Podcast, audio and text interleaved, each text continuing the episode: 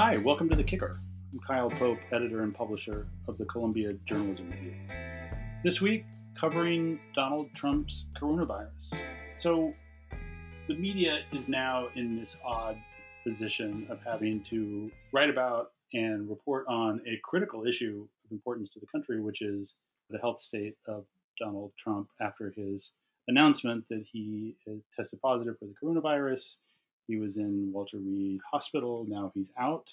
And there's been obviously a lot of interest in this, and there's been a lot of time spent, especially on cable television, but also across the media, trying to understand um, what the president's health looks like at a time when the White House has not at all been forthcoming with information about this. And this, by the way, is a phenomenon that dates back decades and decades for presidents and uh, after president, where they don't always tell us everything that we want to know about their health. This seems to be more serious because we're in the middle of a pandemic and the president is actively a coronavirus patient. So it's it, it is complicated and it's created all kinds of problems, both for the press and for the medical community who is being asked to sort of help the press navigate this. So I want to talk about this, and I'm thrilled to be joined today by Chris Tedeschi, who's an associate professor of emergency medicine at Columbia University. Welcome, Chris.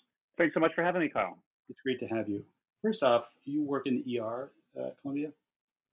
I do. I'm an emergency physician uh, at Columbia University Medical Center in New York City. What is your sense of the coronavirus picture in New York at this moment? We're talking on on Thursday. Well, you know, if you had asked me a week ago, uh, I would have had a bit more optimistic viewpoint, I think. But frankly, we're looking at some of the numbers over the last four to five days and seeing a small uptick, uh, at least here in New York. As I'm sure you've heard, there are some small pockets of increased uh, incidence of the coronavirus, but I think overall we're starting to see a small uptick. Certainly nothing like we saw a few months ago, but ask me again in a couple of weeks and we'll see where we are. How worried are you? I'm a little bit worried, to be frank. Um, there is certainly a good degree of fatigue over the last several months, and we're heading into a colder season with open schools. I think by all means, we're far more prepared than we were the first time around. Mm-hmm. We're bracing for a flu season. We're not quite sure what will happen there. Um, but you know, I don't think anybody is in, interested in going through this again. And so all of us, at least in New York City, have a little bit of a PTSD component to it, and we're hoping to mitigate it as much as we can. Yeah, or a lot of PTSD component. I imagine, especially exactly. for your your colleagues and you who worked who yeah. were there, sort of in, in the heat of it. Absolutely. So let's talk about this Trump diagnosis. How much how much time have you had to watch much of the coverage since he announced his diagnosis? Uh, a little bit, probably not more than than most folks. Um, it's certainly compelling, and it changes every you know every six hours. There's something different. Um, so I think I'm probably as, as well informed as the next person, and certainly trying to keep on top of the medical story. And has the I mean, we'll get to what you think about the about how the press is, has handled itself, but just from what you've heard his doctors saying, does the does the does his health picture make sense to you? Do, do, do all these do the do the components that you've heard fall into place in terms of what you see with with other coronavirus patients, or yeah, or is it seem to be something sort of a mess? Um, you know, I think it it makes sense to me probably more than it does make sense to other uh, audience members because there's a there's an enormous amount of medical sort of decoding that needs to go on, mm. and so it's really hard to disentangle a lot of the information that's coming out there, especially when there's so much spin and speculation. So I, yeah, no, I think that the, the clinical course that we've seen is is reasonable. You know, for a patient, uh, seventy, you know, a patient in their seventies who's got coronavirus, and the description of the medicines and the clinical course is all uh, makes some sense. Um, but there is an enormous amount of, I think, decoding that needs to go on, and frankly, the the degree of forthrightness from official sources, you know, namely the president's positions, has has left a lot of us open to speculation, which is mm. um, which tends to muddy the waters a little bit. Mm-hmm. So, you know, I think that it's it's in that information vacuum that you see a lot of media sort of coming forward and trying to sort of fill in the gaps that are saying like they're not saying this. I mean, this it, you know, initially there was this whole back and forth about whether he had received oxygen, and then you know why was he getting the steroid he was getting, and how long did his fever last? And I think people were trying to Right. sort of connect dots that they weren't getting direct answers from. Um, but what is your sort of what is your as put on your media critic hat? And you've written, you know, you, this isn't totally foreign to you. You've written for CJR before, and you have another Right. piece on this coming up soon. So, Right. so now that now you take off your white gown and put on whatever dandruff blazer that journalists wear. um, what is your sense of how good, how how well people have done? yeah. How much they've sort of overstretched? Yeah. Yeah, it's really hard, right? Because there's this overwhelming public need to have good information and, frankly, to have good explanatory journalism revolving around some really complicated topics, right? We're talking about uh, a complicated disease that we're still learning about, two or three um, therapies that are new and need explanation and you know a lot of moving parts that require just good explanatory journalism as simple as you know what do steroids do? What are the side effects of steroids? And you know that question i think really set this set this afire because once the steroid um, question came up people really really kind of latched on to this uh, idea that dexamethasone which is the steroid that we use to treat you know covid-19 has lots of really important side effects, and lots of those side effects um, can be neurobehavioral. And I think the press really ran with that in some, de- you know, to some degree. But there is a lot of confusion regarding, I think, all of these therapies. You know, you mentioned the oxygen, um, the oxygen question, and it was fascinating to me, you know, just how big a deal it was as to whether or not, you know, supplemental oxygen was required. Mm-hmm. And sure, that's a that's a reasonable prognosticator or indicator of just how sick someone is. Um, but you know, maybe not that much. Lots of people require supplemental Mhm. oxygen. In the in the heart of the epidemic in New York City, we were sending people home with oxygen. Mm. Um, so it's not so much an indicator of something horrible and terrible. And I think in some ways it was made out to be a little bit like if if that were true, then oh boy, isn't this bad? You know. Mhm. Um, Maybe there was confusion between getting oxygen and being on a ventilator. That, that's a great question. Um, you know, you're probably right. There probably was, and you know, it, it may be difficult to make that distinction, and it may be really important to make that distinction. Um, I think you may be right, and have, have that be a little bit muddled. Um, there is a long, long, long way between being on supplemental oxygen and being put on a ventilator or being mechanically ventilated.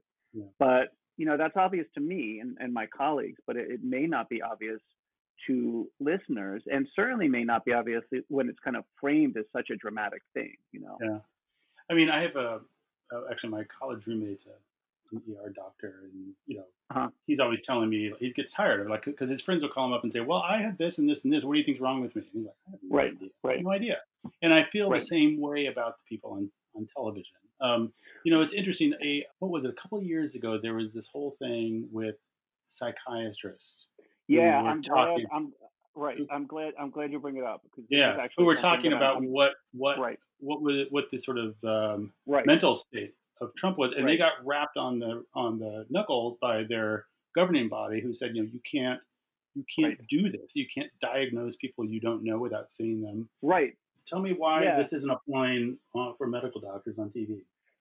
Well, you know, maybe it should be, and that's that's actually kind of one of the conclusions that I think I'm coming to. You know, back in the back in the late 1960s, uh, a magazine called Fact Magazine sent out a survey to every psychiatrist in America, um, asking for commentary on on Barry Goldwater's mental state.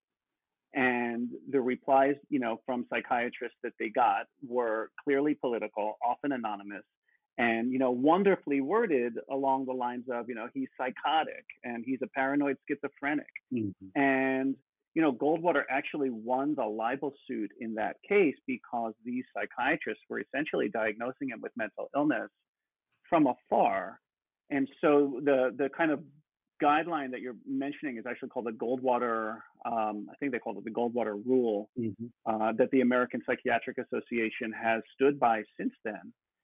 and it basically says you shouldn't render a diagnosis on someone you haven't examined uh, and that you don't have permission to. And on the face of it, that's a pretty reasonable um, guideline. You know, your your example about your your friend is is a really relevant one because if someone says, you know, someone says to me at a cocktail party, well, you know, my aunt has this pain and and she, she right. You must I get this all the time, right? Right, we do get it all the time, and I think that most most physicians, you know, have this gut instinct of, you know, my first reaction to that is, I don't know your aunt, I haven't examined your aunt, and I'm sure as heck not going to, you know, render a diagnosis um, at the cocktail party and say, well, you know, clearly she has a gallbladder problem. Um, but in some in some way, that is exactly what's happening uh, and some of the more far-flung uh, media interviews that we've been seeing with very responsible physicians who mm-hmm. have have either gone right up to the line or maybe crossed the line in terms of rendering a diagnosis. Mm-hmm. Um, you know, one of a, a, very prominent emergency physician on CNN said, you know, I would I would never imply that the president has steroid-induced psychosis. Um, mm-hmm. Well, you know, but you just threw it out there, so right. there's definitely there, there's something to that. Um, it may be that we need a Goldwater rule for infectious disease doctors, but at the same time, the information is really important. Um, so it's difficult, but that making the personal interpretation um, is really difficult. And I think common sense would dictate that it's probably not reasonable a lot of the time. Right. And and frankly, probably not reasonable um, as an interviewer to egg somebody into it. You know, right. Uh, I think uh, uh, the the degree of media savvy, frankly, that a lot of physicians who get asked for comment have is is really vari- variable. You know, yeah. Uh, and so I can certain certainly imagine someone being asked the question, you know, well, isn't it true that dexamethasone can make you psychotic? Right. Of course, it's true. You know, there that's a, it's a known side effect of the medication. Yeah. The way that's framed uh, can suddenly become very political. Yeah, but it's a it's a tough dilemma to find your way out of because on the one hand, I don't want right. Jake Tapper going up there and telling me about um, medical practice. Right. You know what I mean? I mean, I want you, and I want other people right. who have been in your shoes. Um, right, and that's you go ahead. Yeah, no, I mean that's why it's a gray area because I think asking a responsible physician the question, you know, what are the side effects of steroids, is a really important question. You know, we know that the president of the United States is being treated with substantial doses of a of a powerful steroid. Um, that's an important question. There is, however, some line there. So, have you been in a situation of having to treat and then talk about and deal with kind of high profile VIP kind of people? Have you been in this situation of having to deal with the press and a patient? With a with a high profile patient? Yeah. Uh, I try to avoid it at all costs. for this reason? Yeah, for this exact reason. Uh, I don't know that I want to get muddled into that. You know, uh, I'm happy to offer my background and I try to offer my, you know, my in the particular things that I consider myself an expert in. Um, but I don't know that I feel responsible or frankly smart enough to render a diagnosis for someone that's not my patient. No, no, I meant, I meant, have um, you have you treated somebody personally and directly that the press was later interested in their condition that you had uh, to deal with? Yeah, probably over all these years, um, they're they're certainly you know prominent, uh, and and the people that the press is interested in range from you know celebrities from pure for yeah. pure um, you know spectacle value to uh, people with very important positions in in government or industry or business. Um, Just people in the news, crime victims. Yeah, exactly. Like you know, important public figures. Um, well, let me ask you this because I've been dying to I've been dying to ask somebody this question. So there is this this weird situation where his doctor, who is an osteopath, we'll just leave that right. where it is. Um, right. You know, he he said one thing on day one, and then the press kind of came back yeah. to him and were like, you know, yeah. you sort of misled us, guy. I mean, this was not right. really was going on. And he said something like, "Well, I didn't want to." Basically, he was saying like, I I wanted to kind of buoy the patient, right? Right. Basically, right. what he said.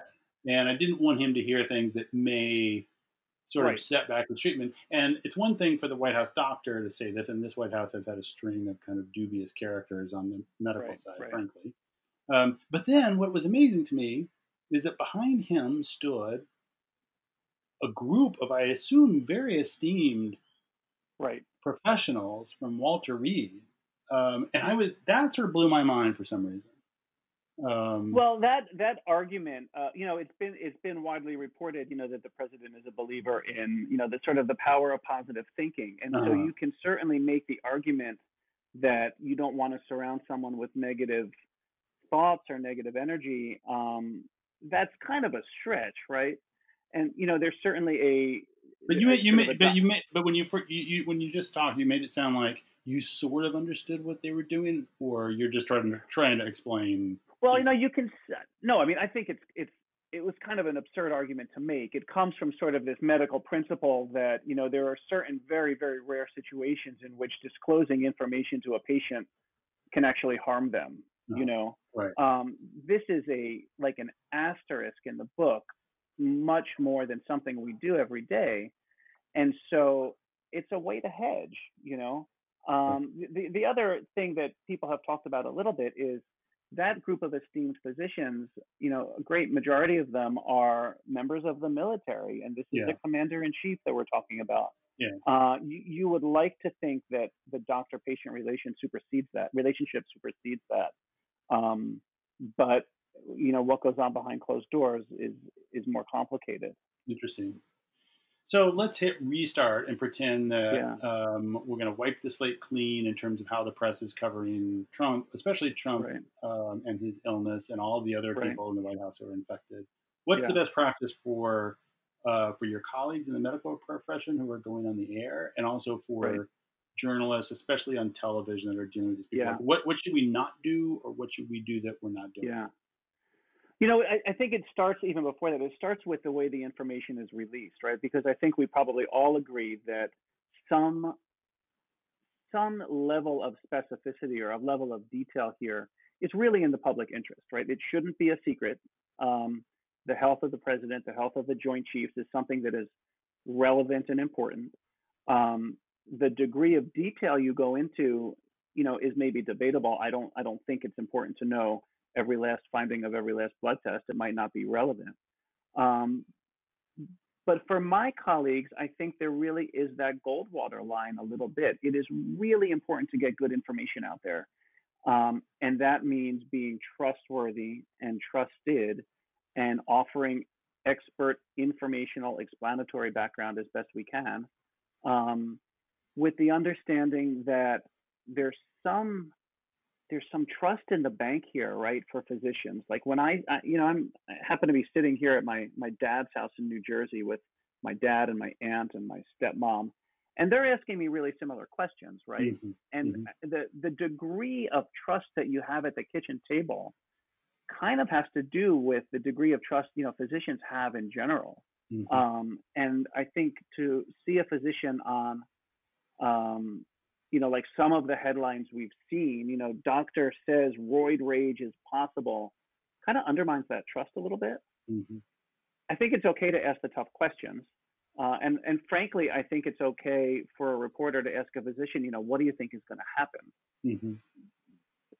That said, um, those of us that are acting as experts probably need to keep in mind that this is not a patient that we that we know all the details about, and that and that the way we frame that story can serve um, other motives, right? The way you frame that story, Yeah. you know, a, a very very respected, you know, academic physician got up and you know five or six news outlets the other day within a 24 hour period and made it very clear that President Trump has a 10% chance of dying, you know, Uh-huh. based on based on the, you know, he's a, he's a male and he's obese and he's 70 something and he got Mhm. oxygen and if you run those numbers, the mortality is 10%. Yeah. Well, that may be true. That that is somewhat epidemiologically factual, but there's a subtext to that too. There's a message being delivered there, and I think people need to be really cautious of it. Would you ever tell a patient that if if they fit all those criteria? Yeah, I mean, me, me that's not something I like to do personally because again, like I don't think I'm that smart. Uh, I think it's fair to say yeah, you know, 10% of the people in your boat have a really bad outcome. Yeah. Um, that's that's important news to know. But yeah. when you're dealing with an individual patient, a single person, then there are so many other factors that come into play. Um, you know, and, and President Trump is a prime example. You know, 74 year olds with COVID and hypertension and obesity may have a 10% mortality rate. But frankly, when they're surrounded by, you know, a team of physicians at Walter Reed Army Hospital, that number is probably a little bit lower. Yeah. yeah. You know, and so there's a little bit of misleading, a little bit of misleading information there. Do you expect to see or to see people come in to your ER who are COVID patients who are going to say, "I want that stuff that Donald Trump got"? Does that oh, ha- yeah, has that happened? Yeah, absolutely. Uh, I expect it. I have not seen that myself, but we have seen that phenomenon many, many times. Um, you know, the number of visits we had for chest pain at Columbia after Bill Clinton had his uh, catheterization was astronomical. Hmm. Um, people absolutely pay attention to the news. They pay attention to the care that people are getting. They pay attention to um, what happens to them, and by all means, show up and ask for the same thing. You know, the NDA. Have you heard about this? Um, that um, that you, you you remember Trump took this sort of mysterious trip to uh, Walter Reed a year ago, right? And didn't right. really tell people what it was. Uh, he apparently this reporting just came out today that he asked everybody who came in contact with him, from his attending physicians to people in more kind of uh, service roles, to sign an NDA. Yeah. Um, and in fact, apparently, a couple of doctors refused and weren't on the team. Um, right. Have you? What do you make of that? And have you heard of anything? Have you ever heard of anything like that? It's such a it's such a business frame for that interaction, right? Where I, think that that's such a weird way to put it um, right. because we, by all means, you know, there's in, in terms of confidentiality right, rules, right, right. Like this, this is a public figure, and you know, we kind of all agree that it, it's important. Some of this important is is in, information is important in the public good, but there is there is doctor-patient confidentiality, right? right? And to to frame it in terms of a non-disclosure agreement make first of all makes it very businesslike, which I guess is not surprising. Um, but maybe that's besides the point a little bit. You know, I think again, the health of the president is an important. It's a news story. Um, whether or not the person who you know cleans the room tells TMZ that they were doing some procedure, right? Like that's bad no matter what you sign. Yeah. Uh, I'm not sure how how different a legally binding instrument would be there. No, but, but I think your your point is that he comes from the world of business and that's what they that's what course. you do. That's what you right, do it's when you're doing a deal, right? Yeah. yeah. Um, I, I don't usually do this. Amanda, do you have any? Do you have anything you want to ask Chris? Oh, you mean because of me? Yeah, Amanda got got COVID and was, uh-huh. was one of those long term long. What do you call them? Long haulers. Oh boy, I'm sorry. Yeah. Oh well, I'm I'm much better now. Good. Like I'm I am definitely traumatized by the way this was handled handled the first time yeah. around. Yeah. Um, and just the madness of those weeks being like this math doesn't add up our kids shouldn't be in school you know our, we shouldn't be riding the subway like why are why is no one being checked when they come in from JFK they just come straight right. into the city right. Right. um and to me it feels similar again does it feel re-traumatizing like that? Yeah. Oh, yeah. Yeah, it's yeah. terribly re-traumatizing. It's you know, it's it's so. It, first of all, it's a tragedy.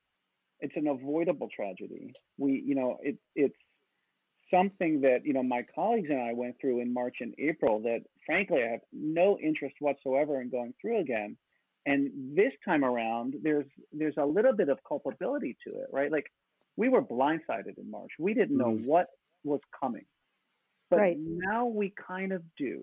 And now there's a I, I have to be completely frank with you. When I, you know, see a COVID patient in the ER this week, um, you know, a very small part of me is thinking, all right, well, I'm at risk. I'm an emergency physician. I understand that, right? Like I assume some degree of risk going into the field I went into. But you know what? my kids are at risk because I'm at risk. My my right. old, my parents who are in their 70s are at risk because I'm at risk. and and I'm in this room because you know you went to a bar. Yeah. Um, and that uh, you know that is not a very um, socially sensitive way to approach it. And by all means, I would hate to think it influences the care I give people. But let's be honest, that thought's in there somewhere. Hmm. That's interesting. Yeah. You know. Yeah. Yeah. Um, and, and we'll see how it shakes out over the next couple weeks. Well, if it gets really bad, it'll get obviously get much broader than that, and then people who Yeah. are actually trying to do everything right will get swept up. Right. We'll see. Check back. Yeah.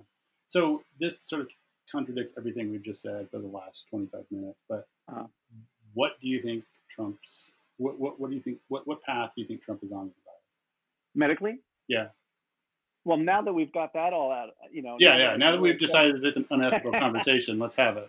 Um, I mean, look, ob- ob- objectively, uh, it's been almost a week, right? We know, as we've heard in the in the news over and over, um, that day eight, day nine of the illness is oftentimes kind of the deciding thing for us. By all, you know, public indications, he's doing quite well, although I don't know what his oxygen saturation is any more than any other member of the public. Um, I think that he's out. He's, you know, we've we've gone along a road over the last week that has not been particularly morbid, thankfully, or Mhm. particularly dramatic. Um, he's gotten more attention and pharmaceuticals than most people in his situation, Mhm. and I think they probably work to some degree. Mm. You know, um, now there there are 15 or 20 other people in that White House with with similar infections, and so I think only time will tell over the next two weeks what the course of what the course of those will be. Well, Chris, thank you so much. It's great to talk to you. You can read Chris Tedeschi's piece on all this in CJR. Keep an eye out for it in the coming days. In the meantime, keep an eye on us for our continuing coverage of the coverage of Trump and his diagnosis at cjr.org and through our daily email, The Media Today. Thanks for listening. See you next week.